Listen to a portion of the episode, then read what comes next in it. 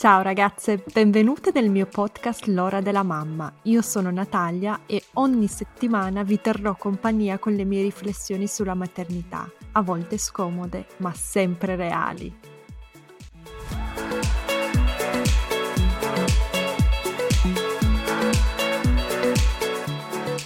Ciao ragazze, oggi con me ho Valeria Fioretta, conosciuta sul web come Ginepraio. Ginepraio, Valeria? Pronunciamolo normale. Perché in tedesco sarebbe Ginepraio.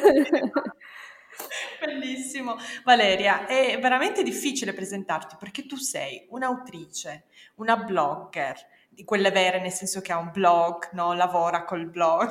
E ci scrive ancora, siamo rimasti in 4 forse a farlo. Sì, lo fai da tantissimi anni, vero? Dal 2013.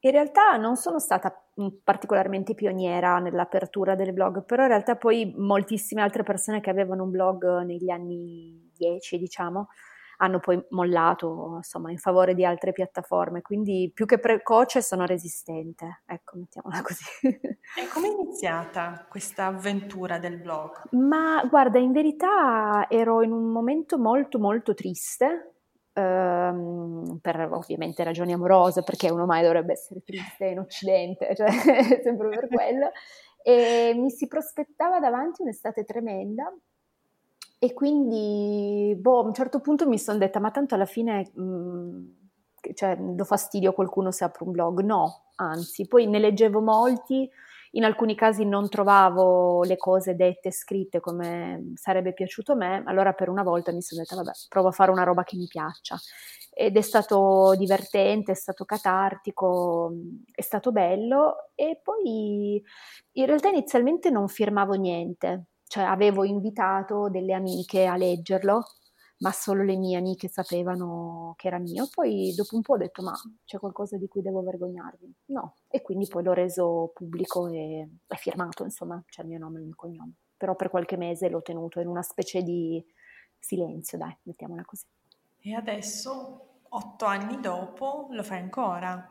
Lo faccio ancora, con meno assiduità, anche perché il numero di lettori è proprio un po' cambiato, nel senso che vedo che a prescindere dalla qualità di quello che scrivo, che è opinabile chiaramente, ma ho visto che proprio in generale le persone preferiscono leggere altrove diversamente, quindi se ho veramente qualcosa che mi va di dire lo dico, però non ci metto più quell'investimento di tempo di una volta. Certo. Cioè una volta ci mettevo più di 10 ore alla settimana, tra tutto, perché magari scrivevo 2 post da, non so, 4 ore ciascuno, quindi no, non è più sostenibile adesso assolutamente, non ripaga.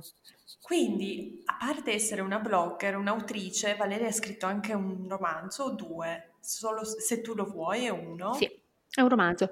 Ho scritto un manuale in verità, un romanzo che è uscito nel lontanissimo ormai 2018, poi ho scritto un manuale di scrittura che però è per, diciamo, addetti ai lavori, ecco, non è di intrattenimento, è di formazione, mettiamola così. E sei anche mamma e hai un podcast per i genitori, quindi sei una collega, ciao! Esatto,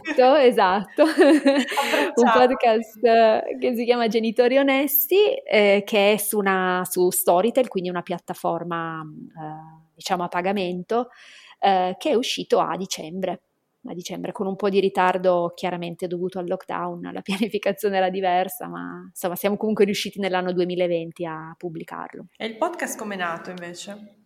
Ma è nato nel senso che è un tipo di scrittura che a me piace molto, nel senso che se hai avuto modo di ascoltarlo o se lo ascolterai vedrai che è un podcast molto scritto, nel senso che all'interno, nell'economia dell'episodio che dura meno di mezz'ora, insomma tra i 25 e i 30 minuti, una quota considerevole sono io che parlo ed è chiaramente molto sceneggiato, è scritto proprio con uno script, e poi ci sono delle interviste che per forza di cose non abbiamo potuto fare nella maniera più bella, cioè veramente con un'intervista vis-à-vis con la producer in casa o in studio, ma sono stati quasi sempre degli interventi, dei piccoli monologhi registrati telefonicamente, perché il periodo purtroppo non ci ha aiutato a dare al prodotto il tipo di, insomma, di impostazione che avrei voluto. E quindi doveva essere dal vivo? Cioè, doveva essere interamente registrato in studio con delle vere e proprie conversazioni.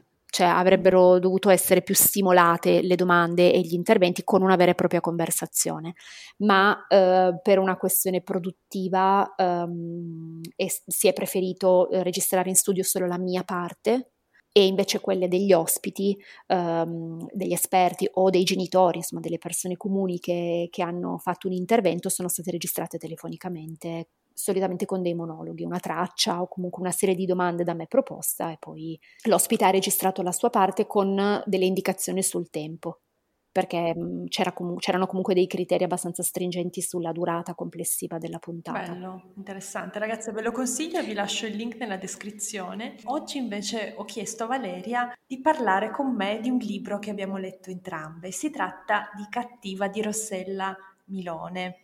Non so perché, ma quando ho letto questo libro ho pensato subito che mi sarebbe piaciuto parlarne con Valeria. Davvero non capisco come è successo tutto, ma questo libro è diventato molto popolare in Italia, l'hanno letto tantissime mamme e sono davvero contenta per il suo successo, ma quello che mi piace del libro è che ci aiuta a sdrammatizzare, perché di solito tutti i discorsi sulla genitorialità, sulla maternità, sul puerperio sdrammatizzano, sono un po' ironici, un po' comici, fanno ridere, ma questo libro è pesante, cioè questo libro parla con crudezza, apre proprio uno scorcio sull'abisso profondo di quello che succede nella vita di una donna moderna quando diventa madre. Sei d'accordo, Valeria? Assolutamente sì. Assolutamente sì. Io l'ho letto in ritardo sui tempi, cioè per una fortuna strana o sfortuna, dipende dai punti di vista, tutti i libri sulla maternità o comunque sui primi mesi della maternità io non li ho letti durante i primi mesi della maternità, quindi forse non ho avuto non è stata una lettura così emotivamente partecipata, ma è stata più lucida, perché io da quella fase lì, diciamo dei primi 2 mesi, dei primi 40 giorni con un neonato, ero già abbondantemente uscita quando l'ho letto, però ecco, mi sono comunque a distanza riconosciuta molto in quel modo di vedere l'esperienza della genitorialità e soprattutto in quel mix strano di tristezza e allegria che caratterizza secondo me il modo di esprimersi della protagonista. Assolutamente, che si chiama Emilia. Ragazze, Valeria la tua bambina. Esatto. Valeria ha un figlio che tra l'altro io, quando un'altra mamma ha un bambino dell'età di mia figlia, io ci considero coetanee. Tu sei molto più giovane di me. Sì, ma la nostra età passa veramente in secondo piano, non so se l'hai notato, ma quando poi dei figli è molto più importante per le persone che frequenti l'età dei figli che l'età certo attuale. Perché cioè puoi avere anche 20 anni di differenza, ma se i figli hanno la stessa età c'è un terreno comune. C'è un terreno comune, sì. Ti ricordi che sensazione ti aveva lasciato Cattiva quando l'hai letta? Allora, mi aveva lasciato una sensazione di, non so come si traduca, come si possa tradurre in italiano questa parola, però è molto relatable. Cioè, secondo me è una descrizione nella quale tutte le mamme si possono in qualche modo riconoscere, nel senso che è lontana da certi racconti molto più crudi, per capirci quello di Fuani Marino, che ad esempio tu stessa avevi intervistato qualche puntata fa, o anche Fino all'alba di Carol Thieve, che era un altro romanzo di cui abbiamo parlato informalmente. Secondo me quello di Cattiva è un modello materno in cui ci si può riconoscere molto facilmente, perché c'è proprio il mix sapiente di tantissimo amore, dedizione, intenzionalità, perché la mamma di Cattiva non è una mamma che si ritrova a fare la mamma e non voleva, no, è una mamma che voleva fare il genitore, che voleva un bambino, una bambina che l'ha desiderata intensamente, ma che nonostante questa sensazione, questo amore intenso, non può fare a meno di provare sentimenti contraddittori. E lo fa anche onestamente, prendendosi anche un pochettino in giro, no? Cioè dice, ma come? Ma dopo tutto questo desiderio veramente non vedo l'ora di tapparle la bocca, veramente non vedo l'ora che smetta di piangere o che mi lasci in pace. Quindi lo trovo molto relatable, cioè un modello materno in cui ci si può riconoscere molto facilmente, soprattutto per i primi mesi. Verissimo, infatti io lo consiglio a tutte le mamme, l'ho messo anche in uno dei miei post sui libri che consiglio, che mi piacciono di più. E tra l'altro hai toccato un tasto davvero importante. A me scrivono spesso mamme e mi dicono: Natalia, ma come? Io ho cercato questa bambina o questo bambino, ho cercato questa gravidanza, sono 10 anni che ci provo, ma un anno non importa. Il punto è che c'è sempre l'intenzionalità e ci viene da pensare che solo perché desideri e cerchi e pianifichi un bambino, la tua mammificazione, come la chiamo io, la transizione, il puerperio sarà più facile, ma non è così, vero? Ma assolutamente no, ma in realtà qualunque desiderio, che non sia per forza il divenire genitore, cioè qualunque desiderio, anche quando si concretizza, genera delle reazioni contrastanti, ma anche un lavoro molto desiderato ti genera delle sensazioni contrastanti, anche una bellissima casa grandissima appena ristrutturata enorme ti genera delle sensazioni, cioè qualunque evento significativo nella tua vita, per quanto desiderato, non è mai poi accolto in maniera tutta bianca o tutta nera, a mio parere. Cioè, secondo me bisogna anche un po' sposarla quest'idea che non siamo mai tutti d'un pezzo o tutte d'un pezzo. E per te com'è stato? Ma per me è stato... Tu l'hai cercato, è stata una cosa pianificata. Il mio è stato un bambino assolutamente desiderato, anche venuto con relativa facilità, con una gravidanza tutto sommato facile, un parto rapido. Cioè io veramente c'erano tutti i crismi della fortuna sul mio diventare genitore, e quindi anche lì mi sono sentita meno nelle condizioni di potermene lagnare. Adesso scendendo un po' più nel personale, io ho avuto un postparto intriso di una tristezza legata al fatto che purtroppo mio papà si è ammalato in concomitanza con la nascita di mio figlio, ma proprio con una certa sincronia, anche se vogliamo, e essendo io figlia unica e comunque legata a mio papà come tutti i figli, ecco, non come i figli unici in generale, è stata una malattia che ha un po', non so se si può dire, inquinato, ecco, il clima complessivo, perché ovviamente mia madre non era nelle condizioni di godersi la condizione di nonna, mio papà chiaramente non era nelle condizioni di godersi quella di nonno, e io di conseguenza sento di non averla vissuta con allegria. Ecco, questa cosa. Poi non ho avuto una depressione postparto, ho avuto anch'io i miei pianti, le mie serate lacrimose, come tutte, ecco, non credo di essere stata diversa dalla media, ecco, da questo punto di vista. Avrei voluto, appunto, l'unico motivo per cui io farei domani un altro figlio è che mi piacerebbe vedere se, mutate le condizioni, perché mio papà purtroppo non c'è più, e vorrei appunto capire se, mutate le condizioni, sarei diversa nel vivere la mia esperienza di genitore. Quindi ti piacerebbe provare, vedere, testare, mettermi alla prova, proprio mettermi alla prova. E penso che, ripeto, la mia esperienza di neogenitorialità, che è stata comunque positiva, perché, ripeto, io avevo un bimbo bello, sano, io stavo bene, andava tutto bene, tranne appunto le condizioni di salute di mio papà, mi piacerebbe replicarla in condizioni di ancor maggiore serenità, godermela e stare un po' più nell'attimo, nel momento, ecco, cosa che io non ho fatto. Confesso che non lo faccio. Cito brevemente un passaggio del libro che secondo me parla da sé. Vuole qualcosa che io non le so dare, che anch'io, come lei, sono nuova da poco. E il fatto che io abbia le parole, abbia più tempo e più capelli, più pelle, più cervello e vista, più peli e più grasso, che io sia la madre e lei la figlia, non serve a niente, non significa niente. Significa solo che buona parte di me deve rinascere da capo. Ecco, questo rinascere da capo, tu te lo ricordi sulla tua pelle? E l'hai visto magari anche in amiche, sorelle non nel tuo caso, però persone care a te. Guarda, io credo che il tema del tempo sia sempre un po' cruciale, no? Nell'essere genitore, nel senso che nel diventare genitore, nel mammificarsi, nel nostro caso, visto che parliamo di una madre, e che è un tempo che quasi nessuno riesce a concedersi. Uno, perché non c'è materialmente questo tempo, nel senso che c'è poi tutta una parte esecutiva del prendersi cura di un neonato che va oltre la parte emotiva, è proprio una parte esecutiva che, se non la fai tu, forse la può fare in parte il padre, però solitamente è difficile delegarla, comunque dimenticarsela, accantonarla, e quindi questa parte esecutiva spesso soverchia la preparazione emotiva. E poi è che in realtà non ci si riposa mai, e quel processo progressivo di farsi madre, di entrare nel ruolo, è proprio una questione di stare un po' fermi e aspettare che quel vestito cominci a calzarti addosso. Non so se mi spiego.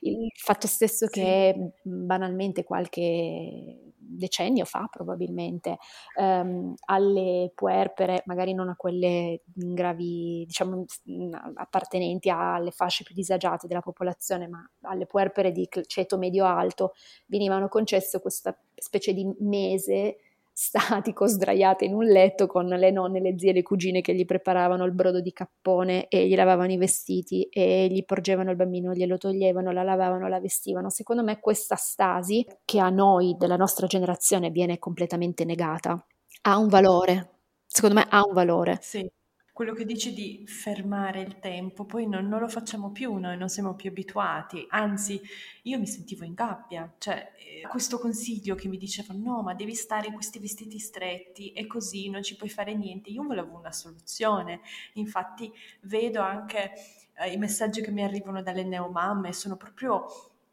urli, sono grida d'aiuto, per favore aiutami adesso, e il punto è che non si può fare niente, c'è la condivisione, c'è sicuramente una buona parola, se sei vicino alla persona, non so, cercare di fare per questa persona che sta attraversando la mammificazione quello che vuole questa persona, che per tutti è diverso, attenzione. Certo, assecondarla semplicemente. Esatto, ma comunque il problema, la soluzione è restare in questo tempo, restare in questo sforzo, in questa posizione scomoda di fatto.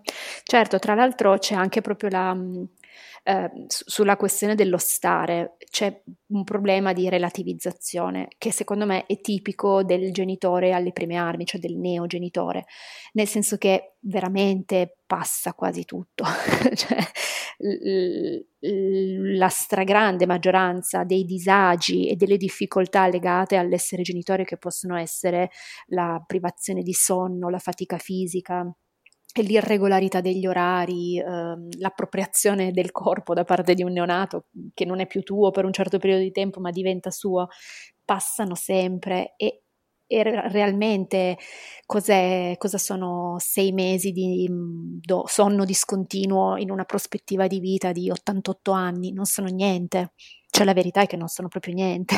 Quindi il problema è che quando sei un neogenitore ed è la prima volta che hai un bambino ti sembra che il tempo non passi mai, ti sembra che questa piaga non finisca mai, di non dormire, e invece poi passa tutto, se no ci saremmo già estinti, insomma. Forse i genitori del secondo, del terzo figlio questa cosa la sanno. Con più facilità, sì. Anche se dipende poi dalle circostanze, dai bambini, un bambino che piange per un anno come mia figlia non importa se sia l'8º o il 12º, comunque è faticoso, soprattutto se sei sola. Certo. Leggo un altro passaggio sempre del libro: il tempo da soli con una neonata può essere orrendo, non passa, è pesante, è pericoloso, ti fa guardare in faccia chi sei e alla fine sei qualcuno di solo e inesperto.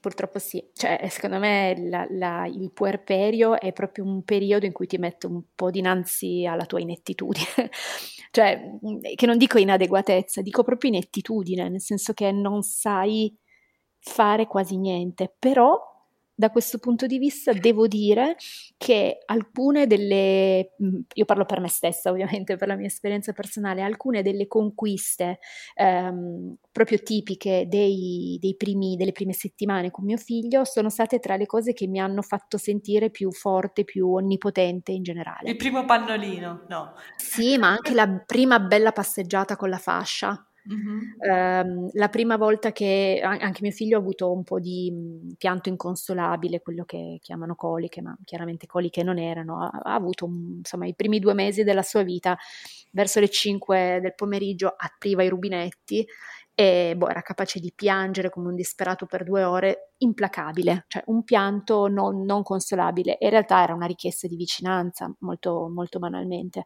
che io, pur avendo allattato, ho risolto, chiamiamola così, con l'uso della fascia. Ed è stato casuale, nel senso che è venuta una mia amica, avevo una fascia in casa, mi ha detto ma prova, mi ha fatto provare e ha funzionato. E per me capire quel meccanismo lì, cioè bimbo che piange, bimbo che vuole essere tenuto in braccio, non ce la faccio a tenerlo in braccio, allora lo metto nella fascia, ah fantastico, funziona, posso fare cose, posso uscire. Per me, quando ho capito questo circolo virtuoso, io mi sono sentita una dea, mi sono sentita che potevo spaccare il mondo, mi sono sentita che potevo uscire, che potevo andare, potevo fare, potevo leggere un libro, poi ero uno straccio, non potevo fare niente perché crepavo di sonno, però mi sono sentita proprio empowered, non mi viene un'altra parola, e queste cose poi in futuro, questa sensazione non mi è più capitata in altri momenti importanti della crescita di mio figlio. Io devo dire che il primo anno non mi ricordo una sensazione di empowerment, di sicuro l'ho provata dopo il parto, durante la gravidanza, anch'io come te ho avuto una gravidanza e un parto veramente da manuale, perfetto, tutto bellissimo, cioè mi facevo i complimenti da sola come se fosse merito mio, no? Sì, poi è quasi sempre fortuna in verità, esatto. Quindi no, ma sei una grande. Poi mi ricordo che volevo raccontarlo a tutti, ma partorire è facile ragazze, no? E sai come farlo. Senti, io poi la vita mi ha un po' ridimensionata in faccia, no? E niente, dopo 2 o 3 settimane mia figlia ha iniziato a farsi valere, ma in maniera veramente pesante per tutti. Io ero sola, mio marito lavorava in un'altra città, le ragazze che mi ascoltano conoscono questa storia a memoria, però abituatevi. Poi magari un giorno farò un altro figlio, avrò un altro racconto, per ora siamo... La tua verità è questa, ma certo. La verità è questa. E mi ricordo proprio questa sensazione di... solitudine, inadeguatezza e proprio mancanza di potere sulla mia vita, sul mio corpo, sul mio tempo, sulla mia libertà, sulla mia mente, per un anno, continuazione, anche perché lei piangendo tanto, io ero sempre come se avessi un'ambulanza, non lo so, una musica a tappeto, come si dice, nella testa. Io tremavo, ti giuro, io uscivo fuori e sapevo, perché lei magari si addormentava per un secondo, nella fascia non voleva stare perché mia figlia aveva il riflusso. I bambini che hanno riflusso non stanno nella fascia perché poi vomitano, inarcano la schiena, certo. Una cosa che, cioè, le due cose non possono andare insieme. Immaginati la situazione, io sola, al primo piano, senza ascensore, con un passeggino pesante, comunque tutta una serie di cose difficili, disagi, sì, in una città straniera che non conoscevo ancora bene, senza parenti. Uscivo di casa d'inverno, mia figlia è nata a novembre 2016, faceva freddo, brutto. E mi ricordo che ero proprio, tremavo all'idea, adesso si metterà a piangere e io non saprò cosa fare, cioè io avevo questa sirena, questo pensiero continuo, anche quando dormiva magari per un'ora, io ero comunque in allerta, è una sensazione inspiegabile, perché poi se la guardi, se mi guardavo, non so, fai finta di essere guardata da un passante, una mamma che cammina con una bambina che dorme nel passeggino, ma la realtà era completamente diversa per me, perché io poi presagivo quello che sarebbe successo da un minuto all'altro, avevo già l'ansia e avevo la tachicardia, ero magrissima, ero stressata, cioè era proprio una situazione per un anno poco vivibile, per dirla proprio. Immagino. Per me è stato così. Le tue amiche invece come l'hanno vissuta la mammificazione? Questa è una bella domanda questa, perché io ho avuto alcuni esempi di giovani mamme, mettiamola così, giovanissime, non giovanissime, giovani mamme, che mi hanno inizialmente un po' spaventata all'interno del mio gruppo di amiche, perché chiaramente diciamo che probabilmente non hanno vissuto al meglio questa esperienza, perché magari non è stata desiderato, pianificata. Comunque ho avuto dei modelli, non voglio dire negativi, ma che sicuramente non mi hanno ispirata molto positivamente. Mi sono molto sbloccata quando 3 mie amiche invece hanno avuto in tempi molto vicini tra di loro dei bambini, e a quel punto lì mi sono molto rasserenata, perché è un po' l'idea di un altro mondo è possibile, no? Cioè si può fare diversamente, cioè si può imprimere il proprio marchio di fabbrica alla propria maternità, cioè le maternità non sono tutte uguali. Poi, come giustamente evidenzi tu, c'è una componente non prevedibile, perché ovviamente non sai mai qual è la persona che uscirà dai tuoi lombi, e quindi non sai se sarà una persona collaborativa, accomodante oppure no, però c'è sempre un tuo margine di autenticità, un tuo margine di originalità che puoi imprimere alla tua esperienza, e quando l'ho visto concretamente fare ad altre persone mi sono un po' rasserenata, mi sono un po' rassicurata. Volevo anche aggiungere a quello che hai detto, non solo non sai la persona che partorirai, non conosci quella persona, ma non conosci neanche la persona che diventerai una volta che partorirai, perché sono cose che veramente non puoi prevedere. Io sono una tipa molto scialda, davvero, non sono ansiosa con nessuno, eppure con mia figlia avevo quest'ansia incredibile.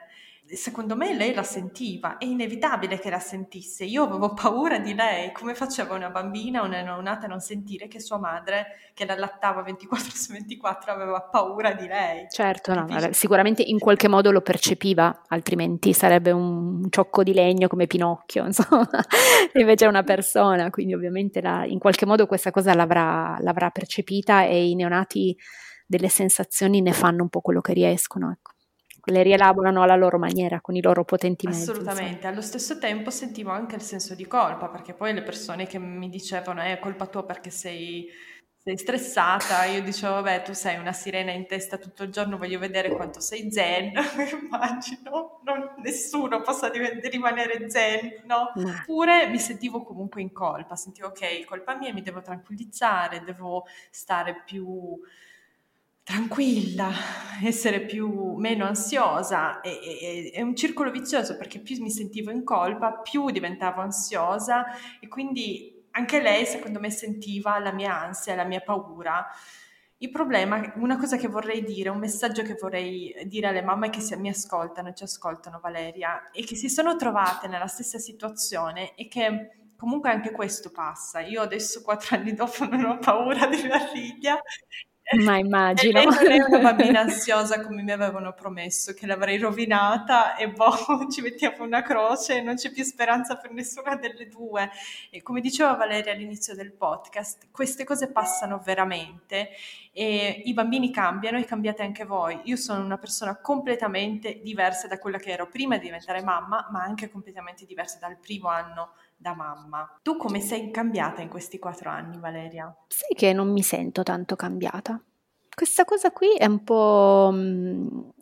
è una cosa di cui sono contenta ma non contentissima. Diciamo che sicuramente mi sono scoperta molto molto ansiosa per l'incolumità fisica di mio figlio. Questa cosa è pazzesca.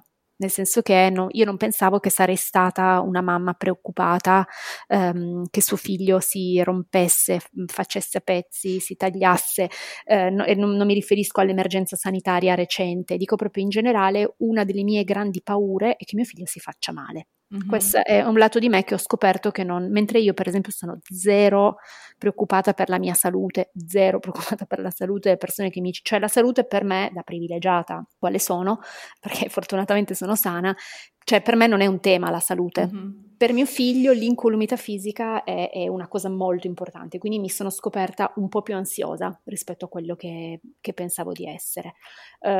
Sono rimasta un po' egoista come ero egoista prima, non sono migliorata molto da questo punto di vista.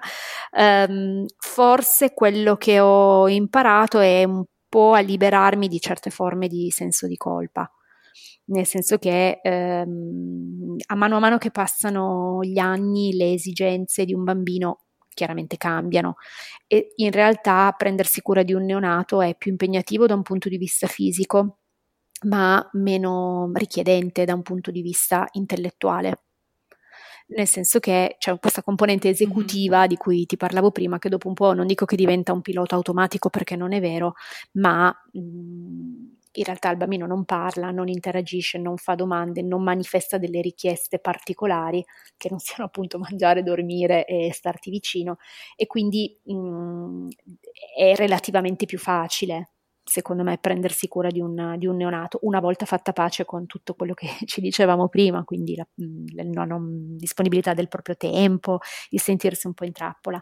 Quando un bambino cresce e diventa richiedente da tanti punti di vista, lì un po' il mio egoismo è venuto fuori. Ad esempio, mio figlio mi chiede di fare dei giochi e io onestamente non ho voglia di farli. Non ho voglia di fare quei giochi, a volte non ho voglia anche solo di giocare, a volte mi verrebbe anche da dire: amore mio, però mollami un attimo, dai, cioè una stanza gigante, piena di... Cioè non è che me, io lo dico. A volte anch'io glielo dico e a volte funziona anche, devo dire.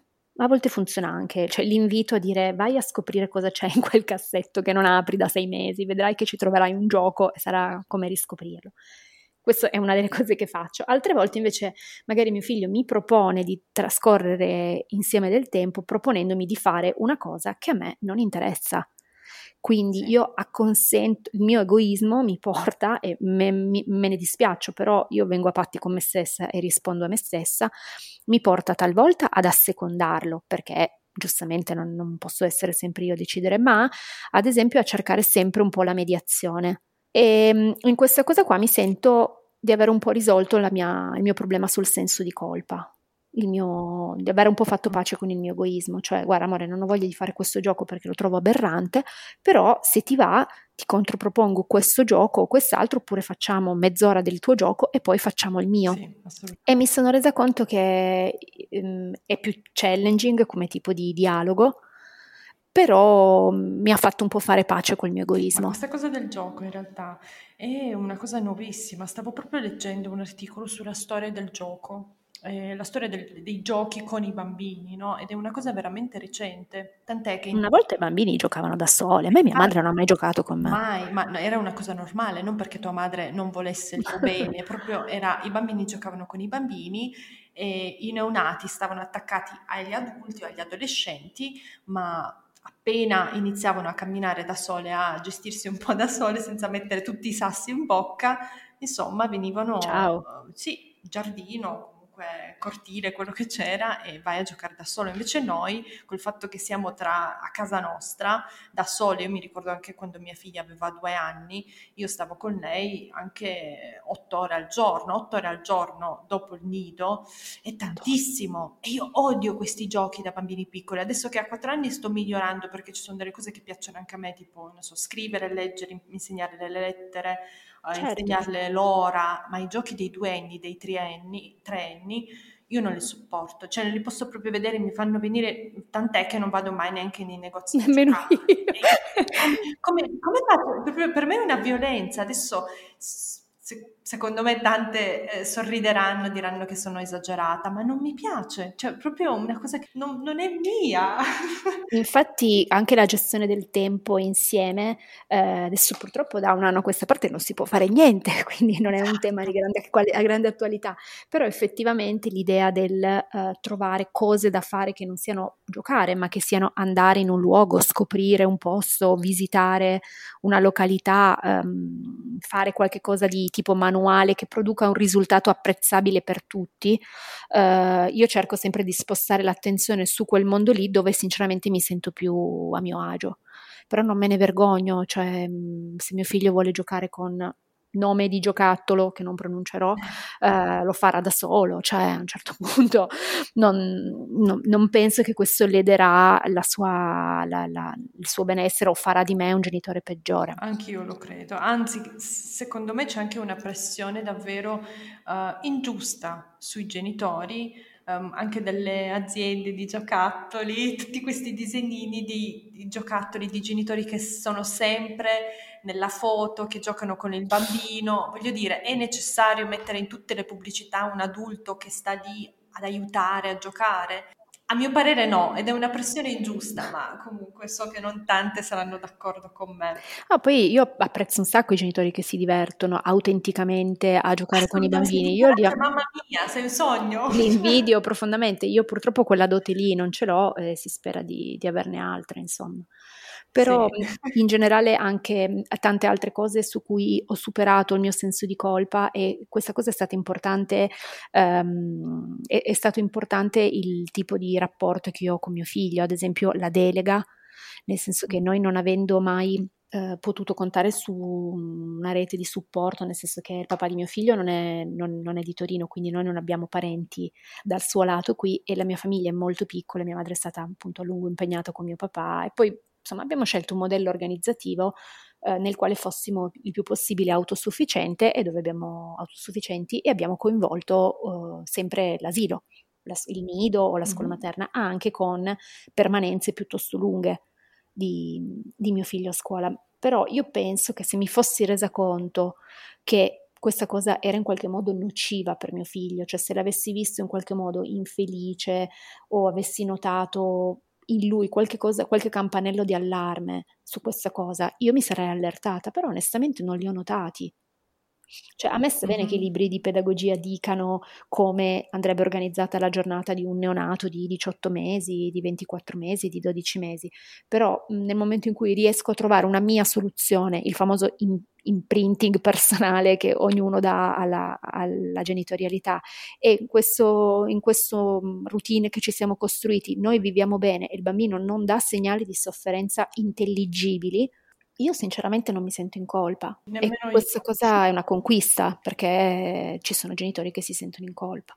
Assolutamente, e anzi vi dirò di più, per me era una via senza uscita. Se mia figlia a 12 mesi, quando l'ho portata al nido, fosse stata una di quelle bambine infelice di andare al nido, per fortuna non è stato così, anzi è sempre stata felicissima, per me sarebbe stata una catastrofe, perché lei stava male a casa, cioè secondo me stava peggio a casa con me 24/24, che ripeto ero sola, già molto affaticata, ero magrissima, ero molto stressata e stanca in generale, avevo raggiunto proprio il burnout quando mia figlia aveva 1 anno, cioè se avessi visto quei segni lì sarebbe stata proprio la goccia che fa traboccare il vaso, non so se capisci quello che intendo. Certo, sì, invece forse tua figlia ti ha capita, non so come dire, mamma, o comunque vi siete trovate, quindi io di nuovo non sento la pressione di un certo tipo di giudizio, non la sento, perché non ho evidenze della validità di quel giudizio lì.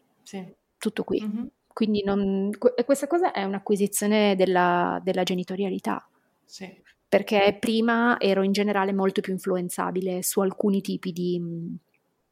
su alcuni temi sensibili, ecco, mi facevo mettere molto più in discussione.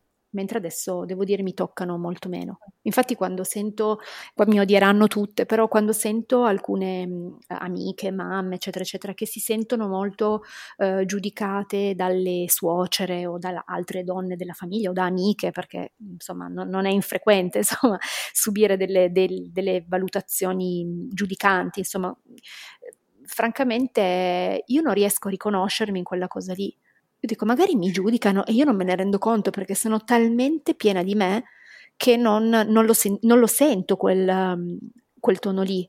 Mi sento fortunata in un certo senso a aver fatto pace con tutti i miei limiti a livello genitoriale, e quindi chissà magari che male pensa mia suocera di me e io non me ne rendo neanche conto perché sono pacificata, non la cago proprio, chi lo sa. Io sono come te e mi considero fortunata, anzi credo proprio che siamo fortunate, perché le donne, le bambine, le giovani, femmine sono in qualche modo programmate per guardarsi intorno e capire quello che la gente pensa di loro, essere accomodanti, essere gentili, ma una bambina non fa così, e quindi poi crescono e diventano donne che vogliono essere approvate da tutti gli altri. È una cosa inevitabile purtroppo, ed è anche pericolosa per quanto mi riguarda, che noi da adulte dovremmo combattere, perché poi quando esce il te, il chi sei, se ti guardi sempre intorno, no? E invece ci eravamo dette, no? Nella nostra telefonata preparatoria, di parlare un po' del ruolo del papà all'interno di Cattiva, e forse anche in generale delle nuove famiglie, ecco, delle nuove coppie, perché tu dicevi che sei stata molto sola nei primi mesi. Sì, una cosa che vorrei specificare, la decisione che abbiamo preso con mio marito è stata comune, e tornarsi indietro sarebbe comunque una decisione che prenderei. Lui ha ricevuto una proposta di lavoro 4 ore da Vienna, era una proposta di prestigio, no? Con più soldi, di crescita per la sua carriera. e noi abbiamo deciso di comune accordo che lui per un anno e mezzo in settimana, da lunedì a giovedì, sarebbe stato in quella città a lavorare, poi da giovedì a domenica a casa. Io non sapevo, francamente non sapevo, ero incinta, l'abbiamo deciso, non sapevo che stare da sola con una neonata sia così difficile. Come potevi saperlo?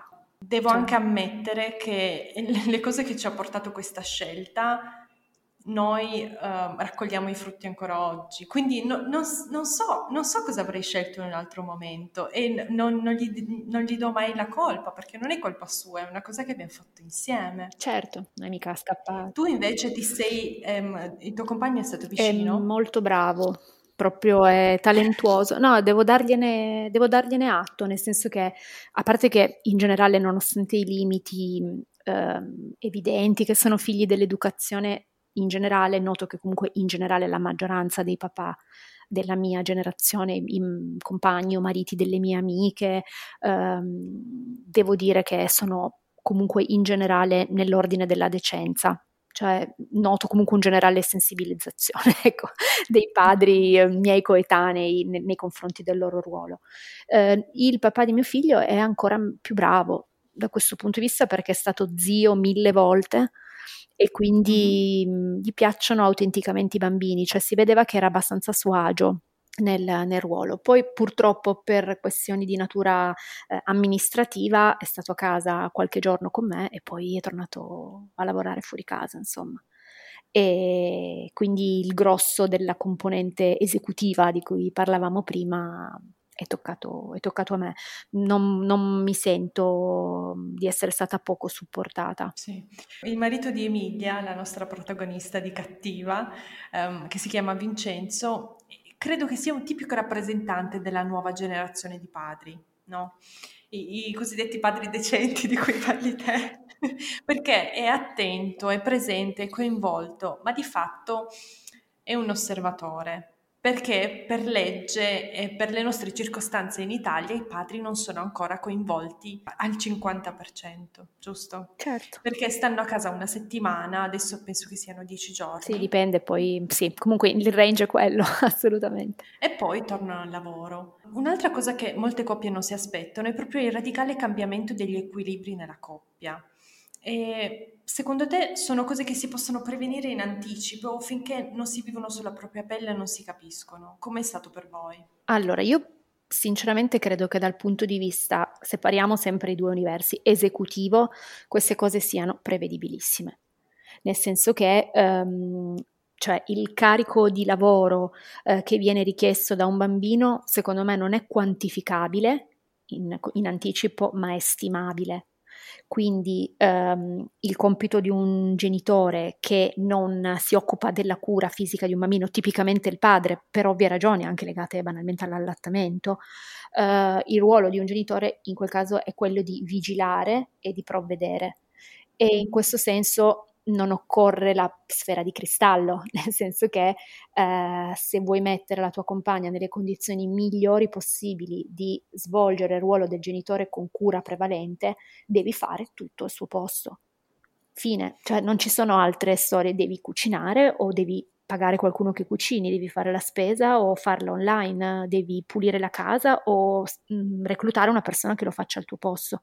Cioè, secondo me, da genitore non responsabile primario della cura, perché lavori fuori casa, il minimo che tu puoi fare è quello di creare un meccanismo familiare che agevoli l'altro genitore nello svolgere il suo ruolo. E per questa cosa non è alla portata, cioè è alla portata di tutti, secondo me, come tipo di pianificazione. E devo dire, il papà di mio figlio l'ha fatto, l'ho fatto anche io. Noi poi siamo sempre stati abbastanza deleganti, cioè, non siamo mai stati quelli che facevano le pulizie insieme ascoltando gli ABBA, cioè nel senso non siamo mai stati quel tipo di famiglia lì. Quindi in realtà noi avevamo una signora che faceva i lavori, e quando è nato mio figlio ha iniziato a venire un'ora in più perché banalmente doveva pulire di più. Sì. Nel senso, è stato abbastanza facile, e devo dire che addirittura Michele, papà di mio figlio, magari mi diceva: ma stai ferma, non c'è bisogno, hai steso il bucato, non c'era bisogno, potevo farlo io. Come dire, quel quarto d'ora lì potevi stare ferma, e devo dire che molte volte lo faceva.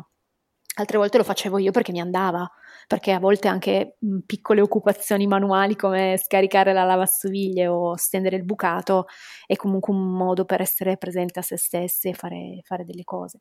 Quindi secondo me il papà contemporaneo, moderno, nostro coetaneo, se proprio vuole fare il salto di qualità, impari a essere un organizzatore, visto che non può essere un caretaker perché magari non ha latte o perché deve andare a lavorare pochi giorni dal parto. Sono d'accordo con te. Non mi sembra un traguardo irraggiungibile per una persona di ceto e intelligenza media, sinceramente non mi sembra un miraggio, ecco. Assolutamente. Eppure quando leggo i messaggi, perché nella mia situazione è stato proprio quello, mio marito non c'era, però ho organizzato tutto in modo che io non dovessi pensare a queste cose. Eppure, come ti dicevo prima, mi arrivano tantissimi messaggi di uomini, di donne che si lamentano di uomini che non sono ancora a quel punto. È come se fossero fermi a 30 anni fa o 50 anni fa, quando la madre stava a casa, non lavorava e faceva tutto. Oppure sono fermi alla loro infanzia, no? Perché le suocere, le loro mamme erano quelle che pulivano, cucinavano e non si lamentavano mai e facevano tutto e avevano magari 3 figli da portare avanti. Sì, certo, questi animali mitologici, tutto fatto. E non si lamentavano mai, questo non ci credo, vabbè. E come si fa a parlare con questi individui, con questi padri? È molto difficile farlo senza cadere, secondo me, in stereotipi di genere che ci hanno abbastanza stufati. Allora, temo che purtroppo questo tipo di persone diano qualche avvisaglia della loro inadeguatezza, chiamiamola o inettitudine, chiamiamola come preferiamo, di solito anche prima che arrivi un bambino. Di nuovo, forse i patti chiari e l'amicizia lunga vengono in aiuto, proprio perché le esigenze della neocoppia genitoriale, della neomamma, della neofamiglia sono abbastanza, ripeto, non dico quantificabili, ma almeno prevedibili. Probabilmente giocare d'anticipo ci sta, e purtroppo ci sta che lo faccia la persona che all'interno della famiglia o della coppia ha più strumenti di natura intellettuale. Quindi, tradotto in italiano, se purtroppo ti rendi conto che il tuo compagno non è padrone della situazione o non si sforza adeguatamente di esserlo, va assertivamente accompagnato a diventarlo. Uno dice dovrebbe essere in grado, lo so, però la verità è che non lo è. Quindi oltre a maledire l'educazione che ha ricevuto o la cultura patriarcale dominante, la realtà è: come faccio poi a portarlo dalla mia, illustrandogli chiaramente i propri bisogni.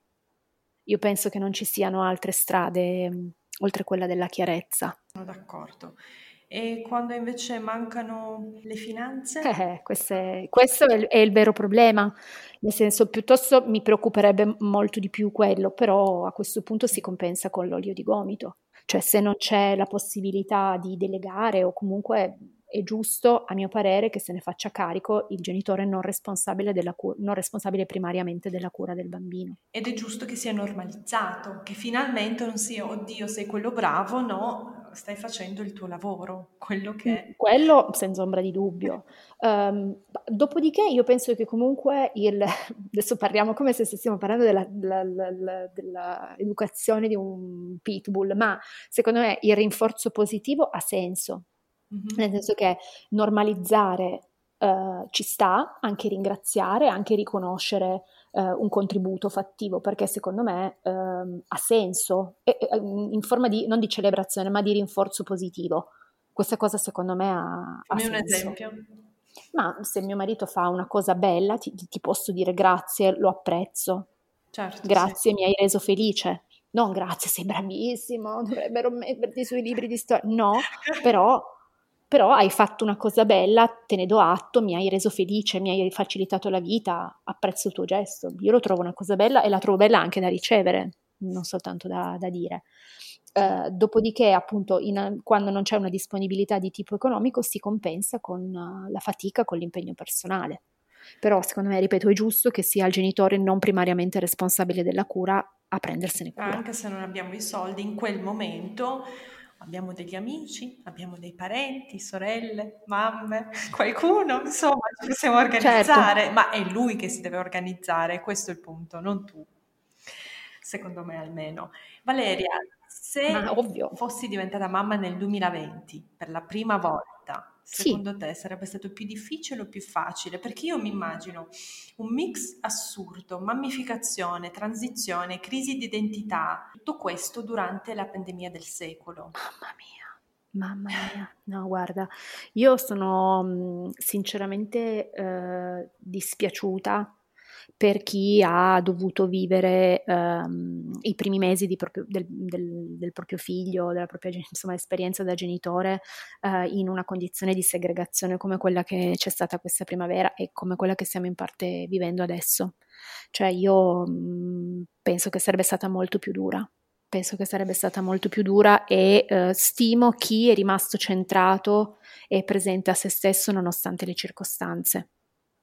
Una grande stima, anzi in particolare ai genitori che hanno avuto figli nella annosa fascia 12-18 mesi, che secondo me è quella dove la segregazione pesa di più, perché sono i bambini che non si possono intrattenere con device elettronici, non si sanno intrattenere e hanno un livello di energia fisica altissimo, e quindi penso che sia stata veramente dura perché ha proprio i bambinetti che camminano da poco, stare chiusi, segregati in casa, lavorare magari. Cioè. Una fatica inimmaginabile. Quando mia figlia aveva 12-18 mesi, anche 2 anni, come dici tu, io mi ricordo che andavo a prenderla al nido alle 3 e uscivo. Cioè io ero alla disperata ricerca di qualche amica con bambini tutti i giorni, perché proprio l'idea di stare in casa con lei a quell'età lì mi metteva un'ansia incredibile, l'angoscia. Non trovano pace, è un'età in cui i bambini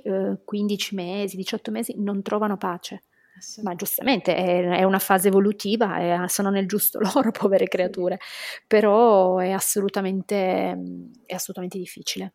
Quindi per me grande stima a chi ha portato a termine comunque il task e a chi l'ha portato a termine rimanendo comunque centrato e presente a se stesso, perché poi la conseguenza tipica di questi momenti molto stressanti è che tu magari sei efficace ed efficiente nel prenderti cura del piccolo, dell'indifeso, del debole, che è il bambino, no? La parte che ti sembra più incapace di provvedere a se stessa, ma ti dimentichi di te stesso.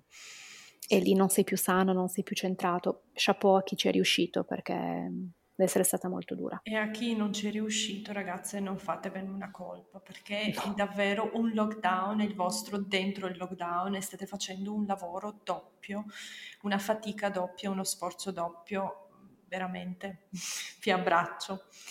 Valeria, dove ti possiamo trovare? Mi trovate su Instagram, sul mio blog, su Twitter, mi chiamo sempre uguale, quindi non sono stata molto fantasiosa nel creare il mio nick, quindi mi trovate sempre con lo stesso nome, cioè Ginepraio con la Y, e grazie a te per avermi ospitata. Come hai inventato questo nome? Ultimissima domanda. Il Ginepraio è un luogo molto intricato, difficile, complicato, no? E poi mi piaceva l'idea della Y che richiama appunto l'universo femminile, quindi è un posto molto complicato, pieno di donne, mettiamola così, legato alle donne. Veramente, il mio nick preferito ever. Bellissimo. Grazie Valeria, grazie per questa chiacchierata. A presto, buona giornata. Ciao ciao. Wow, siete arrivate fin qui! Spero che questa puntata vi sia piaciuta e aspetto i vostri feedback. Potete scrivermi su Instagram o mandarmi un'email, tutte le info sono nella descrizione. Non vedo l'ora di sentire cosa ne pensate. Ricordatevi di schiacciare il tasto segui in modo da non perdervi le puntate future. A presto e grazie!